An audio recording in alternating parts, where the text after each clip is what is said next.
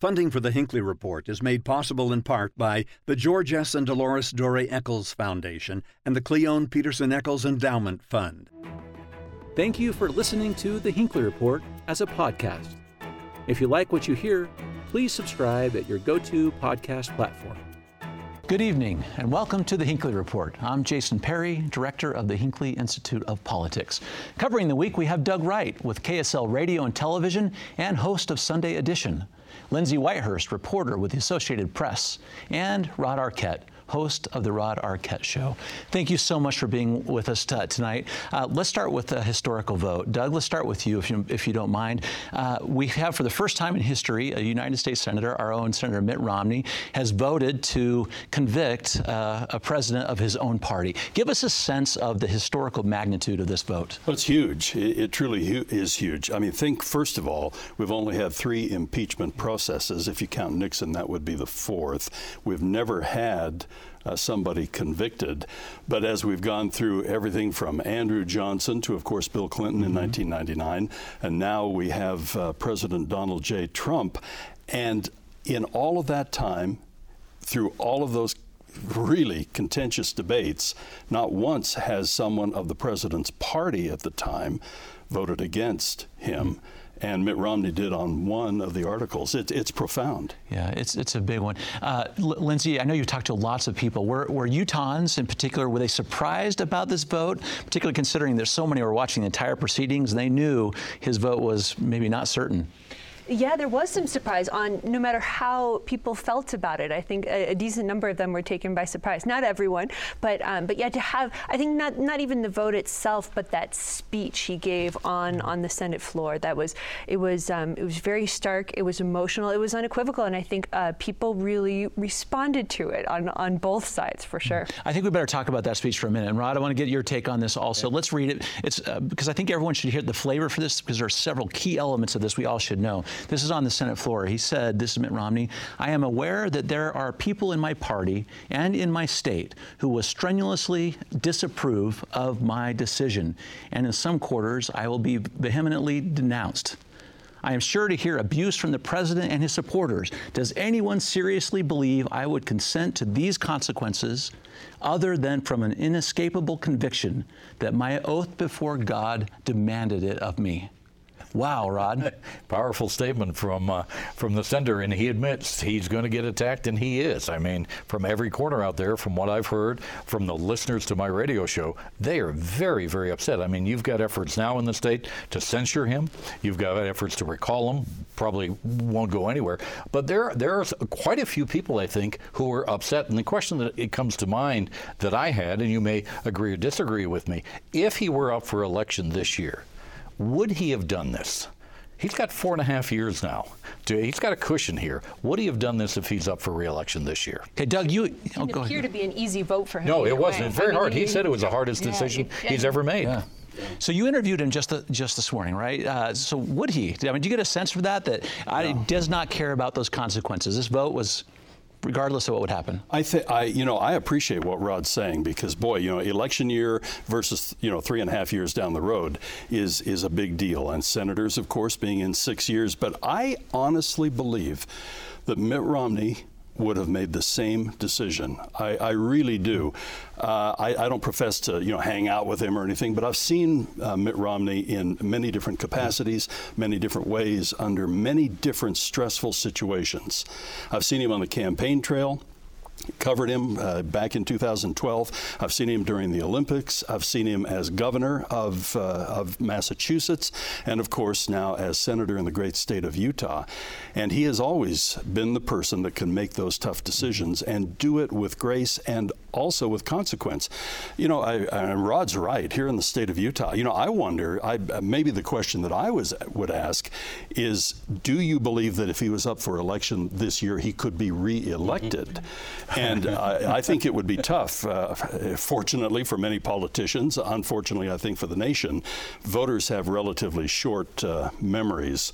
Unfortunately, uh. the president doesn't, but but the well, voters do. Yeah, and I, a lot of people are saying, You know, they they where is that fight from Mitt Romney against the Democrats, against Barack Obama? He seems to fight against Donald Trump, and that leads a lot of people to believe that he they just don't like each other. That's pretty obvious at times.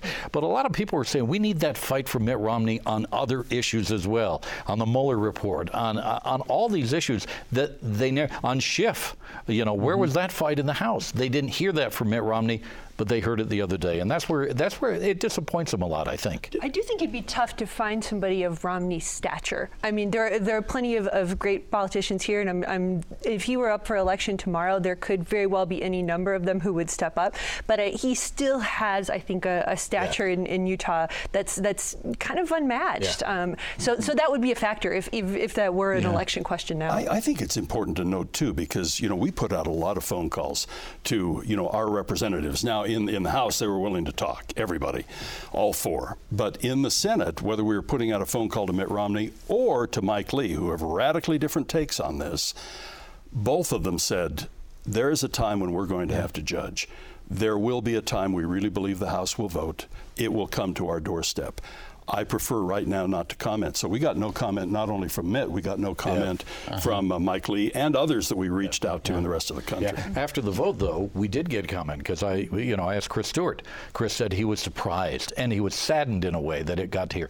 Mike Lee, which really surprised me because generally they kind of speak nicely of each other.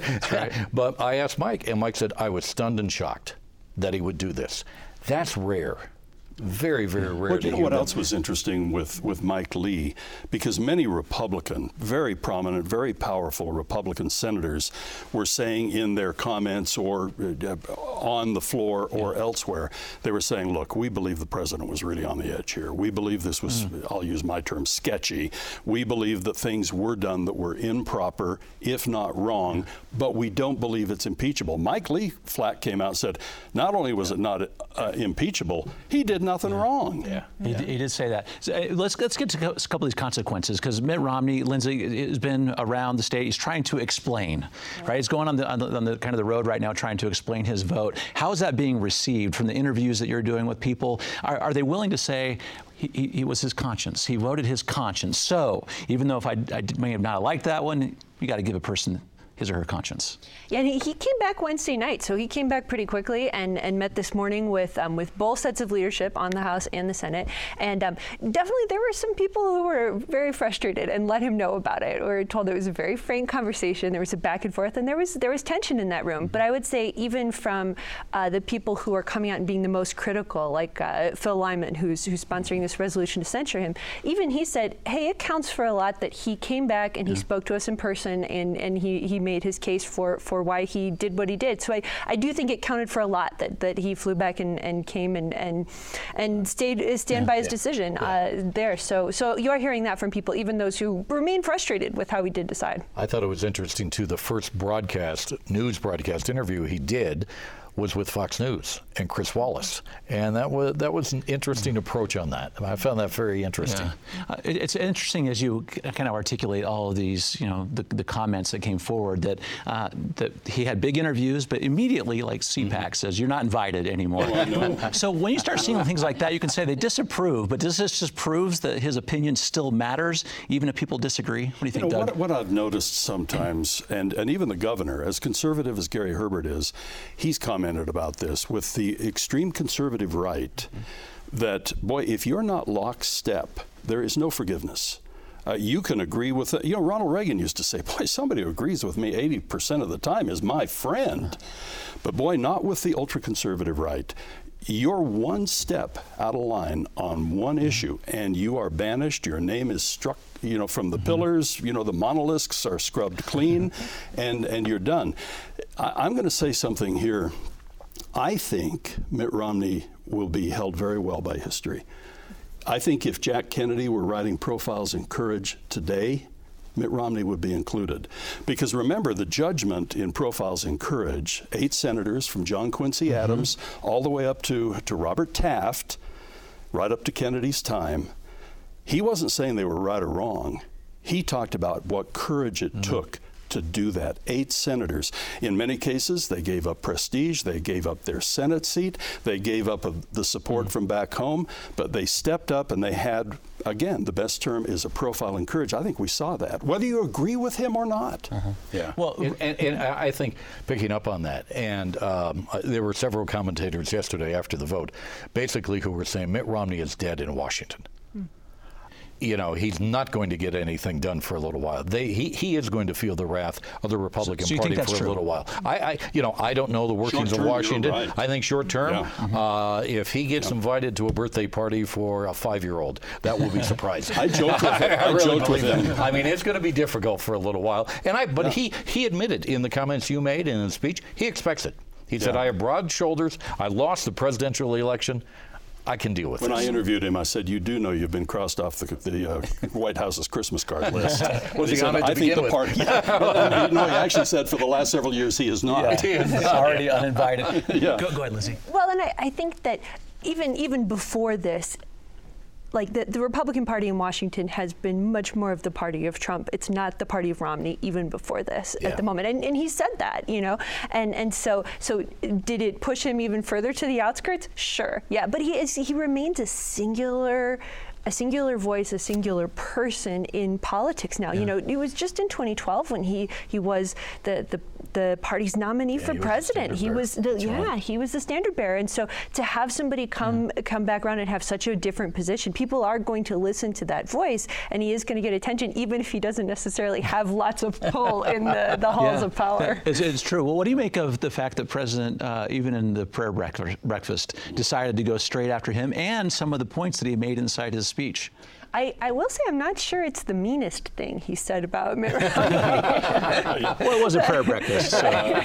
right, and he, he, he picked up on that. Of course, uh, Romney talked a lot about his faith in that speech and that his faith motivated him to take the step that he did. And and Trump went right for that and and, and said that, yeah. that he, he just doesn't, yeah. he, he didn't think that that, it, you gave, got the impression that Trump was saying he was disingenuous almost. And yeah. um, and and so so that's, that's been an interesting aspect of all of this, you know, um, that that how how much Romney seems to have been pulled by his faith, and how even on that point, uh, Trump is willing to to just mm-hmm. it, it, disagree. Yeah, and it was right. funny during that because Arthur Brooks from AEI was the main speaker at the National Prayer Breakfast and asked the question, "Can you love your enemy? Would you raise your hand?" Trump didn't raise his hand. Mm.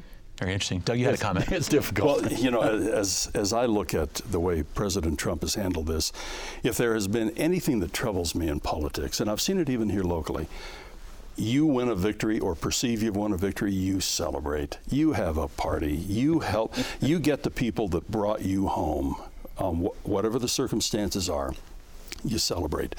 What I can't tolerate, and I'm surprised the American people, and I'm surprised sometimes the people in the state of Utah have this high a tolerance for it.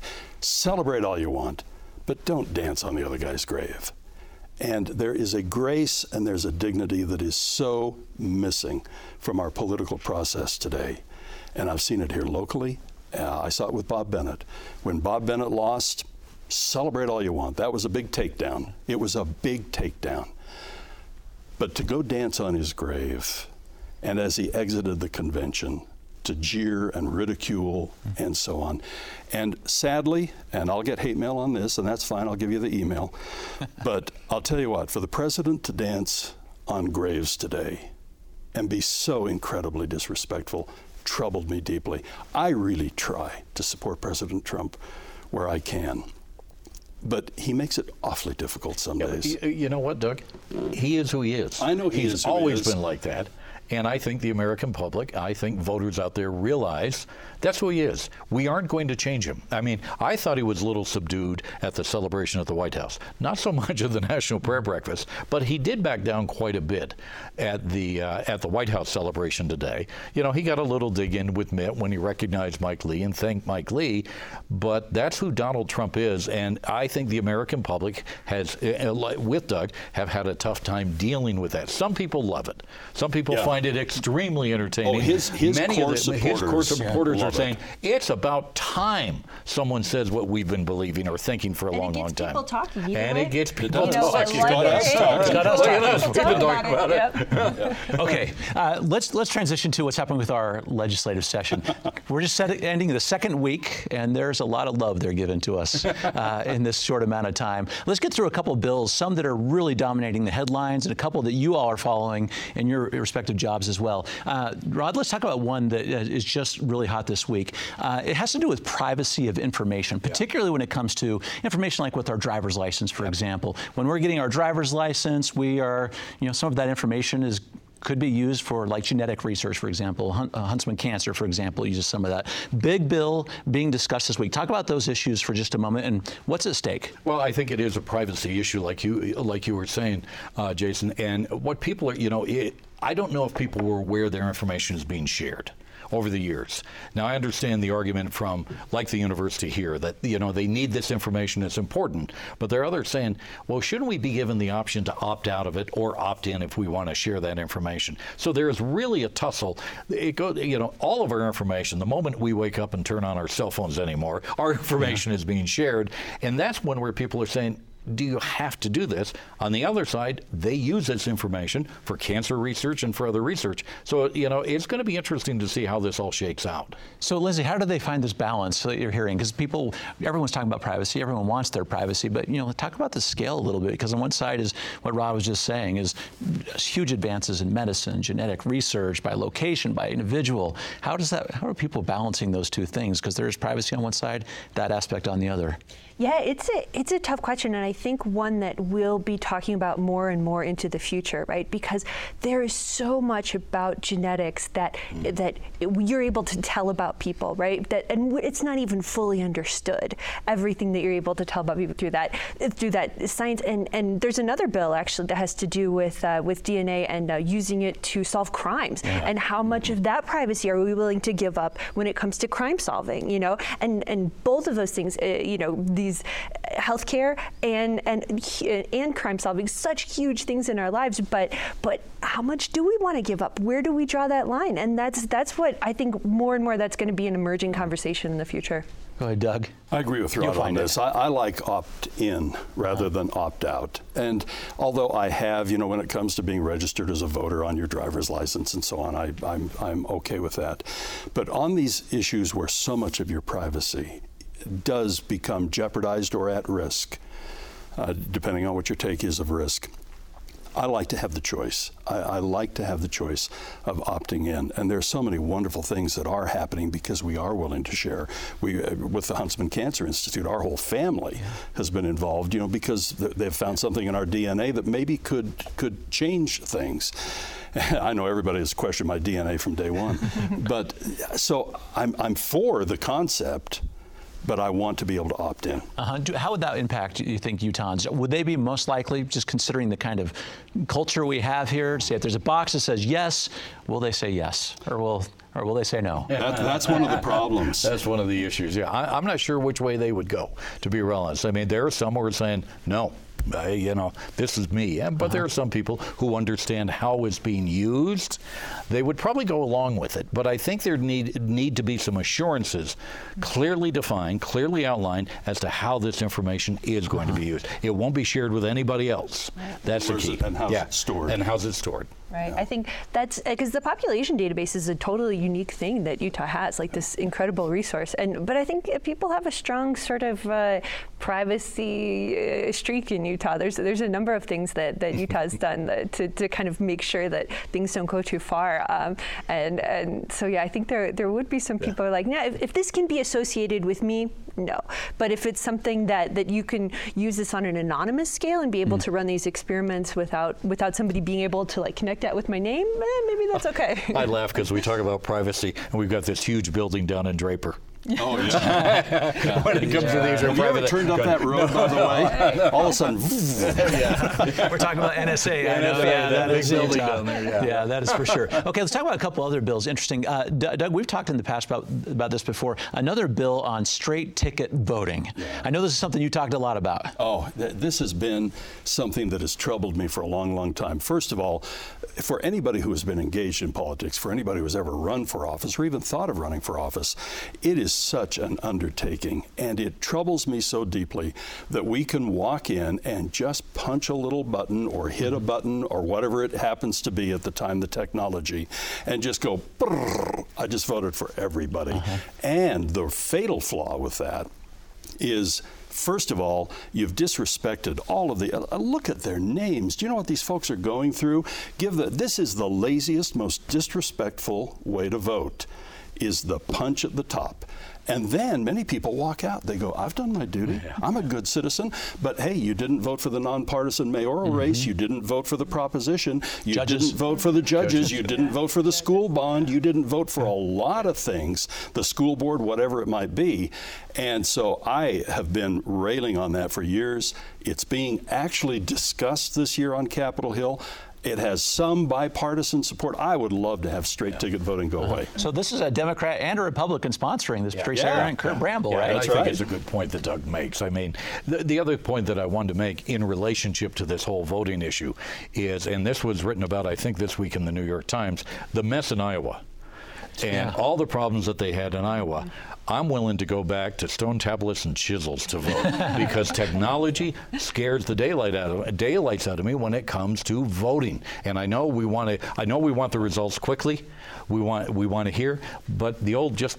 Check off the box. I'm still in favor of that. I know that's very old school. That is kind of but old school. thi- this Yeah. this technology, it, it's frightening, and I think we had an example of it in Iowa this week. That is for sure. Uh, Lindsay, what else are you watching on the Hill? It's starting to capture some some great attention. Oh, there's some there's some already some interesting stuff. Um, of course, there's a proposal to put warning labels on pornography. That's certainly started some discussion and uh, and even some some pushback from uh, I think the one of the the porn sites put up a Utah trolling. warning or something or some Yeah, trolling. trolling. Um, and so, so and of course that's been an issue that's concerned people before. And, and as a parent, the the wide availability of it, you can you can see why it could be scary. At the same time, how do you balance that with, with freedom of speech and, and people um, being adults and, and, and able to kind of make their own decisions? So if that bill is one that, that we end up hearing about in committee or anything, it's going to be uh an interesting one. Um, always one the an issue that gets attention. Yeah, it does. Sure. It tends to get national attention as well. Right. Rod, Rod, what are you hearing about the budget, particularly as it comes to the tax reform? Because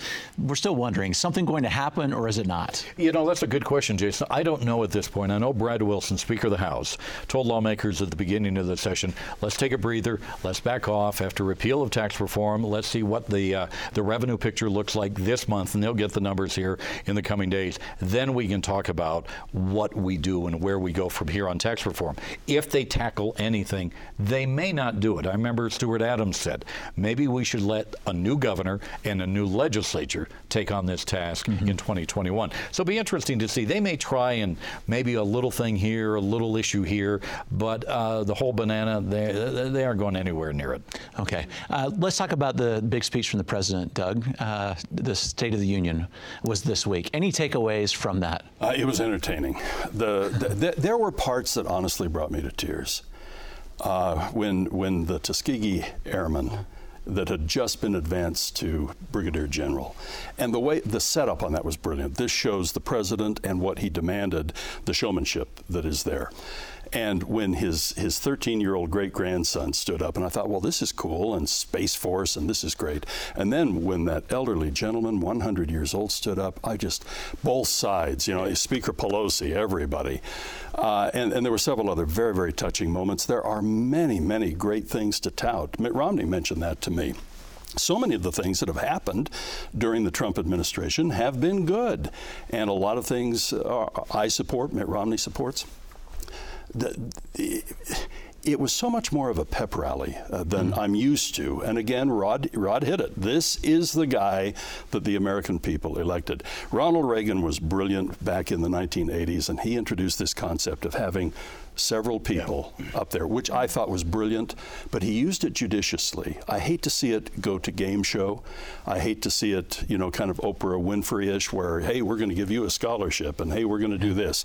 There were so many touching moments, so many good things that happened. There were some bad things too, including the little snub, and I do believe it was a snub. And for Speaker Pelosi to rip up the script, I thought, are you kidding me? Rod, But- what did you think about that? Because you talk about the show that, and For kind of ripping up the speech. Well, I, I don't part know if. I will disagree with Doug on this, but I don't know if it was much of a snub or else, you know, because she took the speech with two hands and then extended. But he was turning at the time. I don't. They obviously don't like each other. They haven't spoken to each other But- since. but when you saw it, you didn't see it October. as that. Uh, I I thought it was disrespectful when she tore up the speech. I, agree thought. I thought that was very disrespectful. As far as the speech is concerned, I thought he. First of all, I don't think he is a great speaker. I, I you know. Whoever wrote that speech did a magnificent job with the speech, and I, I, I'm with Doug. I think there were some very emotional moments there. I thought the best part of the speech was at the end of it. When he described America and the heroes in America, to me it sounded very Reagan-esque. This was his "The Morning, the morning in America." This is our moment. canvas, Yeah, and it's our we were creating I- a I thought it was- masterpiece. That, that was very well done. It was. Well, uh, Lindsay, our, so our own Ben McAdams, Congressman Ben McAdams, actually commented about some of this speech and about Nancy Pelosi, which is interesting. Maybe tell us what happened there. He, he did not like it. okay, yes, that's He was- he's not a big fan of the tearing up of the speech, and and that's been sort of an interesting thing about McAdams, right? He he goes for that middle of the aisle. He he, he does critique his own party, not unlike another uh, Utah politician I know, and and that that is something I think his his constituency kind of looks for and, and likes, you know, and appreciates when he's able to do that. I believe the the guest he brought was um, the mayor of Draper, I think, who who is who's not a fellow Democrat. So so uh, so that's he he goes for that bipartisanship, especially not least when he's up for reelection in a few months. Well, it's so interesting. Uh, Rod, some people have- have commented to me that uh, the Mitt Romney vote that we started talking the show about maybe uh, take some of the heat off of Ben McAdams for the vote that he. he What, what do you, what do you think? It could. No, I think I think it really, really could. Uh, with uh, you know Ben McKay, all the attention is now focused on Mitt. So Ben can kind of just, you know, fly low and stay low for a little while. and he's certainly earning money. He's, he's, He's gotten making his a- he- campaign he's show. earning money. No. And I, to be honest, on on the Republican side, yet I haven't seen a strong candidate emerge on the Republican side in the fourth district. there are a lot of them out there. Which is I mean, I so can't interesting all to me. I mean, Yeah. look at our governor's race, Yeah. the strong uh, uh, got field very you got here, and there. and the fourth district less so. That's maybe. got to be the last comment. Such great insight tonight. Thank you so much. Thank you for listening to this podcast episode of the Hinckley Report. If you like listening to the experts talking about the issues, please leave us a review on your favorite podcast app.